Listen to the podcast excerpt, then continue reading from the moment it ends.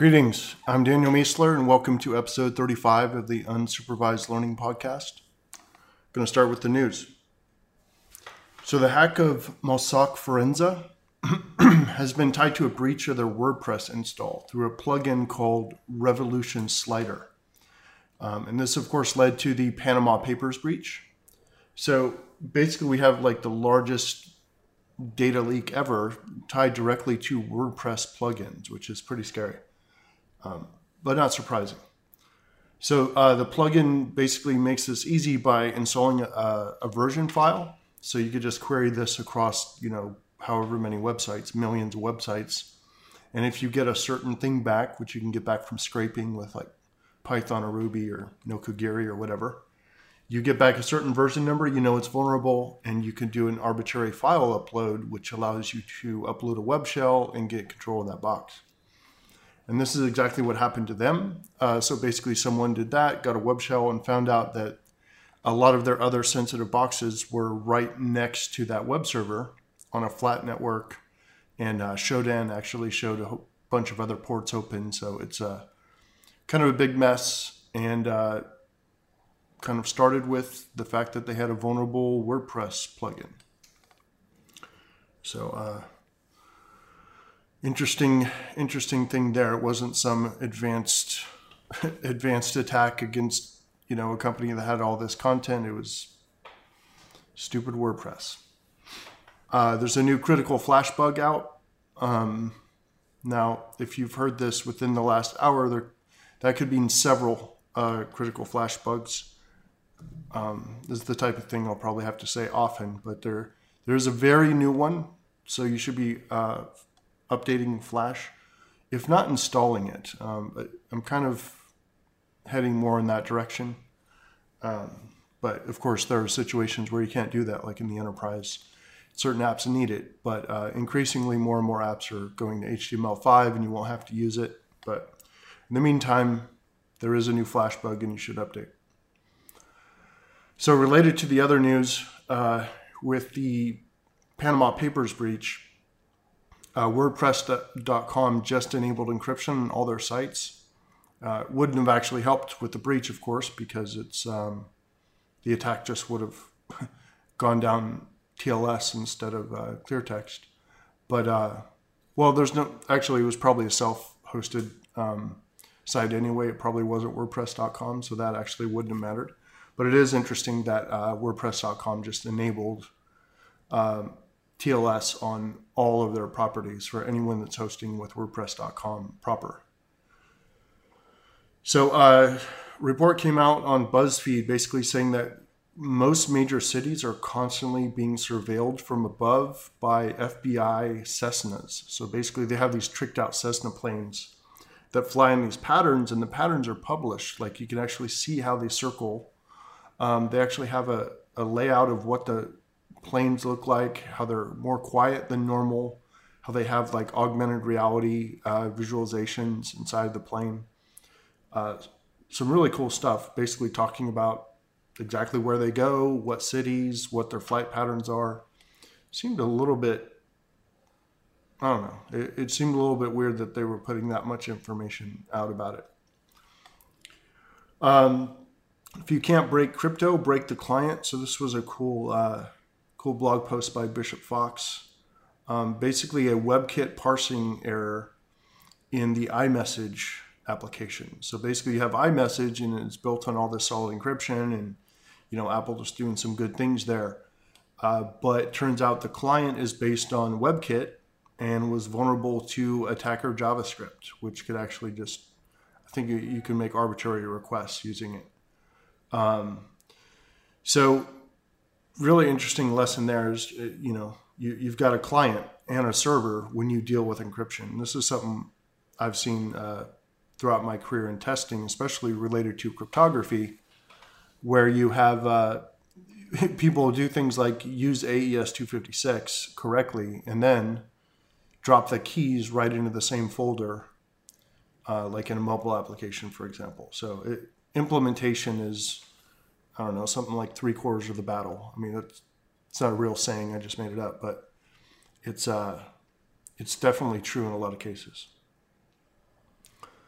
Uh, Microsoft has posted the roadmap for Windows ten Business, uh, things like Edge extensions, which is the new browser, enterprise data protection, multi-factor auth for apps using Hello and Passport, file-level encryption to make uh, D L P better. Um, also working more on Continuum, which basically is kind of like AirPlay, where the Windows Phone can connect to large monitors and peripherals uh, to kind of work like computers. But that was confusing to me because I thought Windows Phone was dead. Maybe, maybe only a certain version of it died, or maybe the article's confused. Um, application layer attacks bypassing DOS protection or DDoS protection. So basically, if you have application layer attacks going down S S L and you don't have a good, um, you don't have a good way of seeing, uh, you don't have good knowledge of who exactly to block at the network level, then um, you're a bit screwed. The article kind of felt like it was a pitch for the cloud-based services that actually break your encryption. Um, so you have encryption up to the cloud service, it decrypts, and then sends you the decrypted traffic. Um, that that seems like it was kind of a pitch for that. I didn't find an actual vendor in there that they were pitching, so otherwise I probably wouldn't have included it. But it's still an interesting point that if all your application level DDoS attacks are going down S S L, then uh, it, it's pretty hard for upstream people to defend against that, um, unless they're just doing it purely by source, which is uh, it's a good tool, it's a good method, but it could also uh, you know, lead to a lot of false positives. And, and it's hard to manage, right? That, that list of hosts is constantly changing. So um, the first Windows ten preview with Bash is now released. Um, I'm not doing Windows ten previews, but uh, I look forward to seeing that in the next major release. Uh, exploring ideas section, conscientiousness as the primary hacker attribute. So this is an essay I just did uh, a couple days ago. And um, basically, there's some interesting uh, ways of looking at what makes the most effective bug bounty tester and real world like pen tester. A lot of people think it's some sort of, you know, bursty, you know, high genius, you know, some matrix shit. Um, but it's actually not often that. It, it's more likely to be persistence and uh, what's called grit. So basically, a lot of people know about the um, the Briggs-Myers test, where you test personalities and you come up with something like I N T J or something. Uh, But there's another test. Basically, Briggs-Myers is, is considered deprecated by the professionals, most professionals.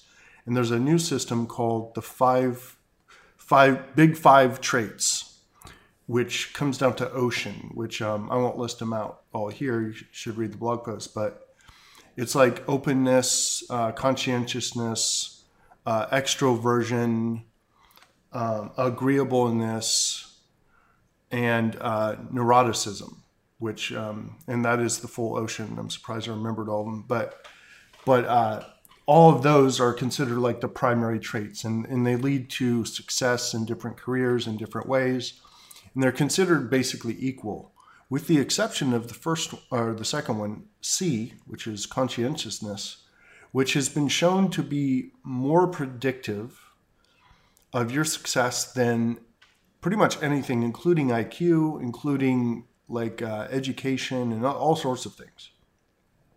So basically what conscientiousness is, is grit. It's self-discipline. It's the ability to be thorough and have attention to detail and really care about your output, right?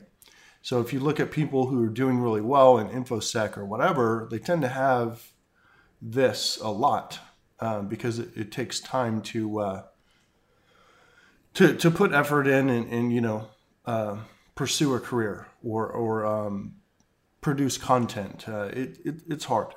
So another way of looking at that is purely in the testing sense. So um, I've worked with so many testers. I've been a tester for you know over a decade.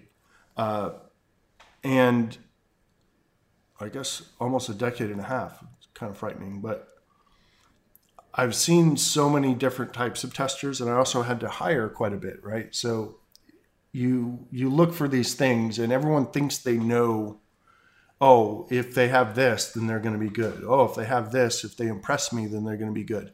And as we learned about the whole interview process, most people are just stupidly wrong about this, like really, really wrong.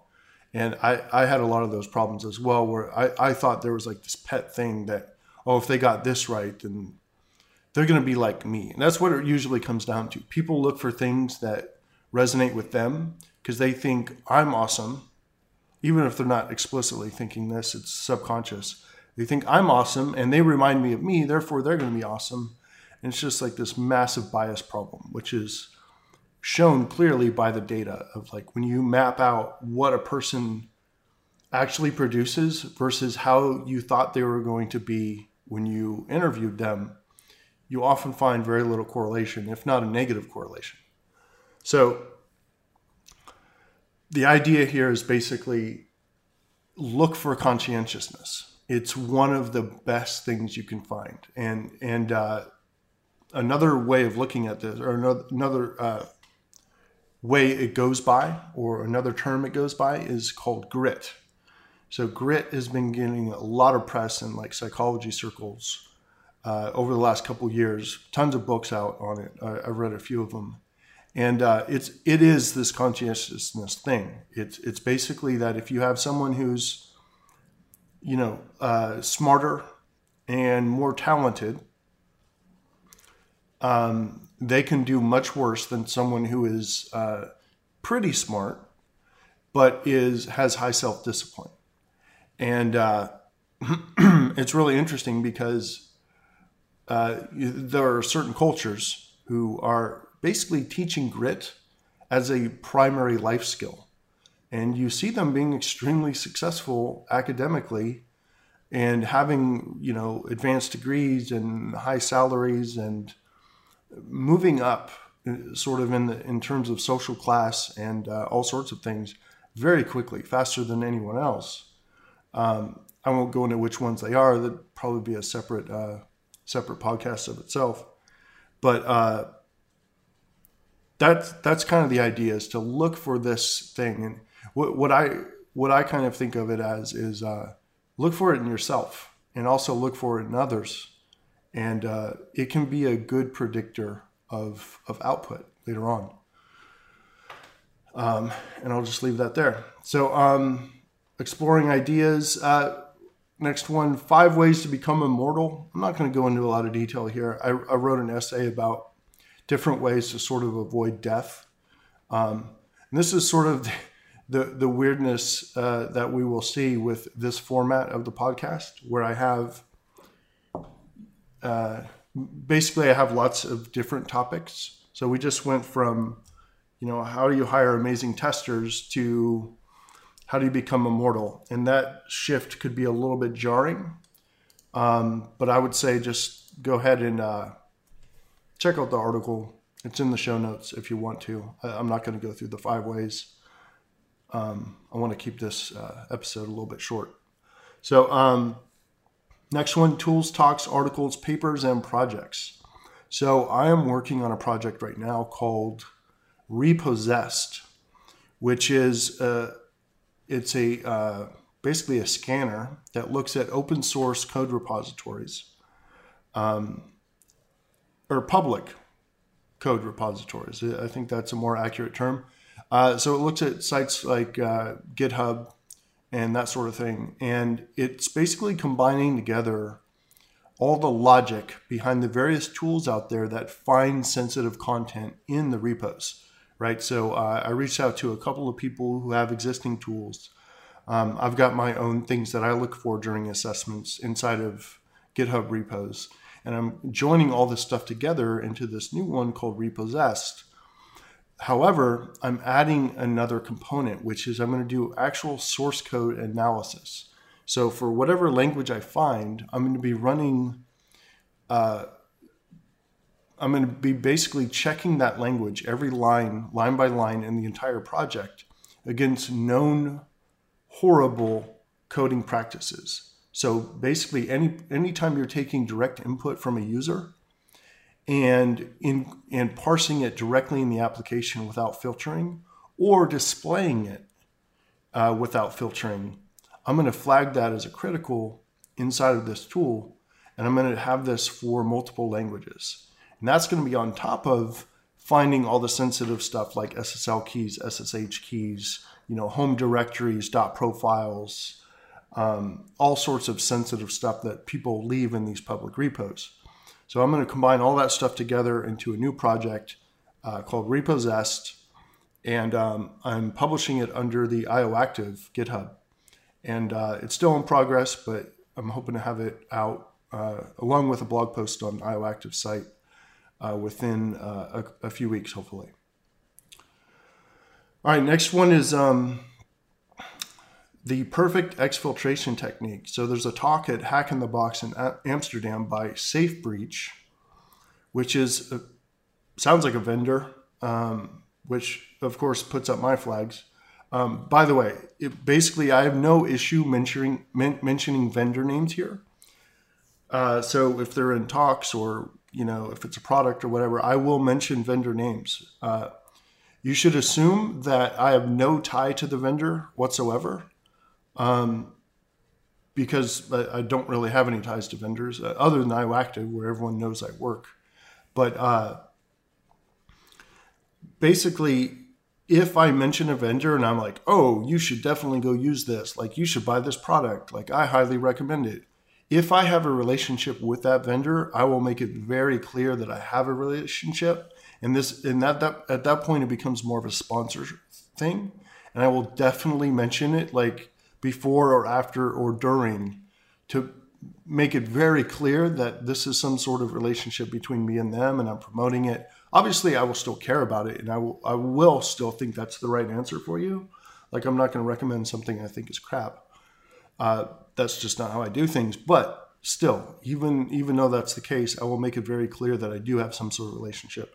In this case with SafeBreach, I assume it's a vendor. It sounds like a vendory name, but uh, they're talking about exfiltration technique and trying to find the ultimate one. And they put they actually have in this blog post pretty cool. They have like ten different things. They're talking about like, you know, the type of service field inside of um, you know T C P I P packet, um, and they go down this list of like different ways you can hide and looking for the ultimate one, which incorporates all of them.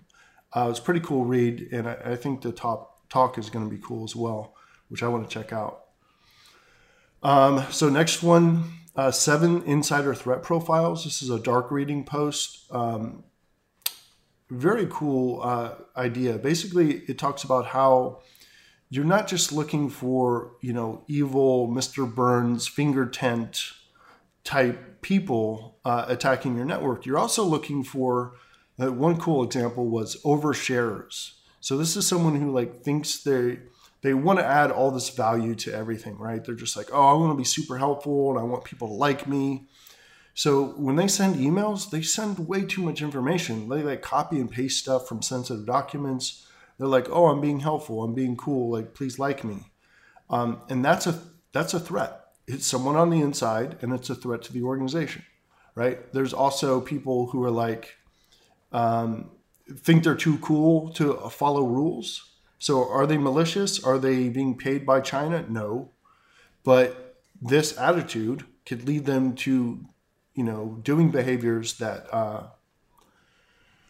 that harm the organization from the inside. Therefore, it's an insider threat. And then it has farther down some more traditional ones where it's actually, you know, someone's paid by this or they're disgruntled or whatever. But the the key thing about it is it's seven different ones, and a lot of them are very common on the internal network that you don't normally think about. So I think it was a good post. Uh, got the link in the show notes. Tool, Guinevere is an automated security assessment reporting tool. Um, and a lot of these tools, by the way, I'm just scraping, like I'm finding, I've got like fifty different sites that I look at to collect this stuff, right? So Uh, these tools can be anywhere from like, it's open source, it's one guy, and he wrote the tool in like four hours and it's Bash and it's dumb like a lot of my stuff. Um, and uh, very early, like let, let's say I put out something super early uh, and I'm like, oh yeah, look, announced, it's it's ready to go, it's out there. Versus something like Nmap, right? And it's, you know, forty developers, they've been doing it for fifteen years and it's amazing. So this Guinevere tool could be awesome, or it could be a work in progress and it's very early. um, and I'm not sure which one it is because I haven't gone and messed with it yet.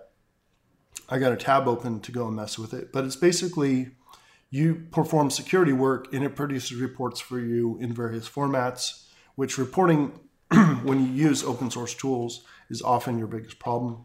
So uh, that's that's basically what this is there to address. All right, recommended.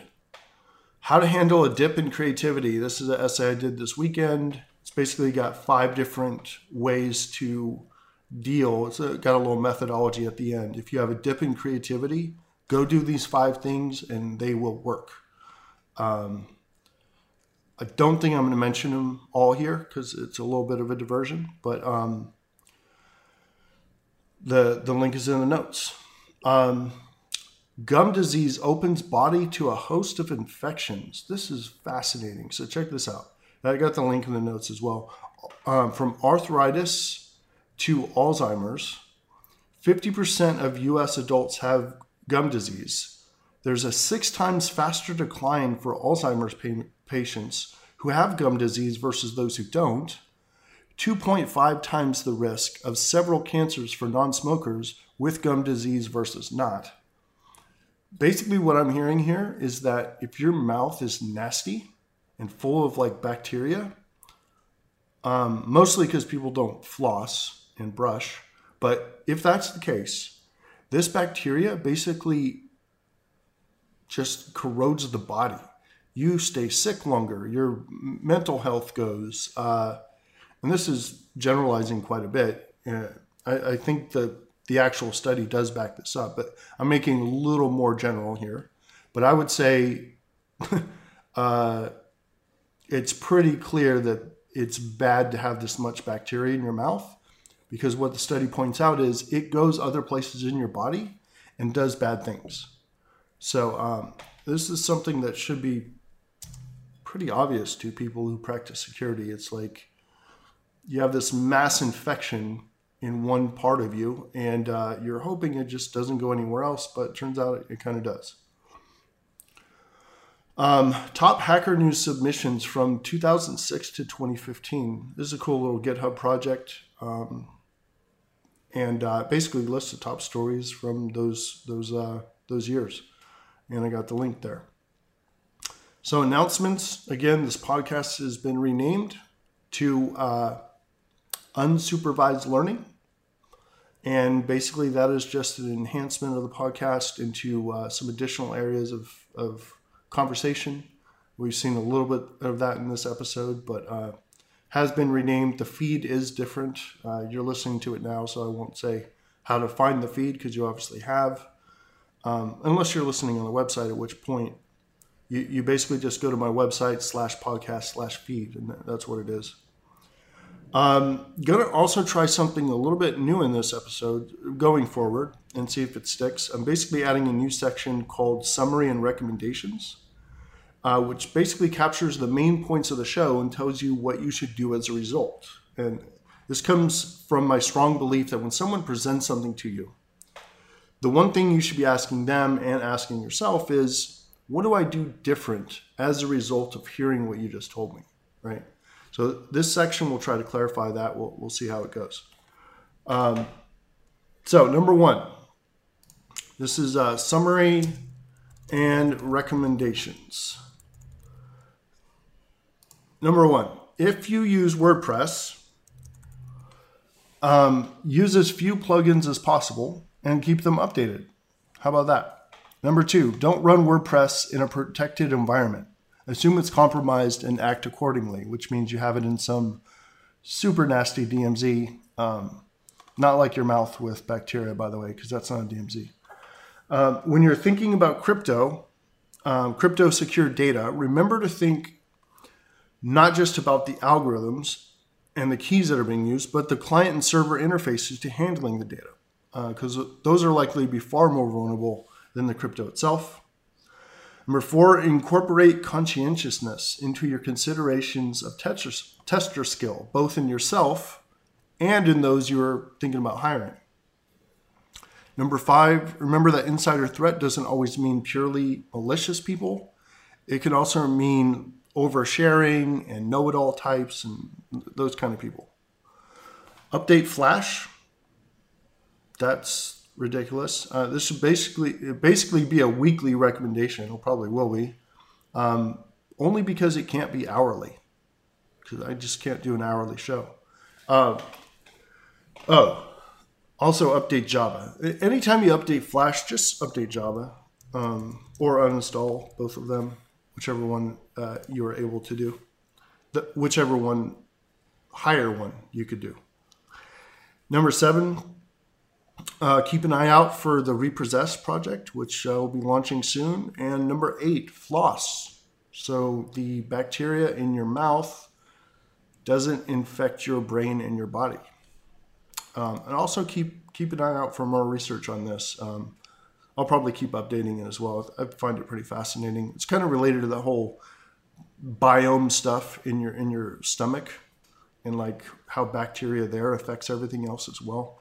It's something I'm somewhat interested in, so I'll be following the research.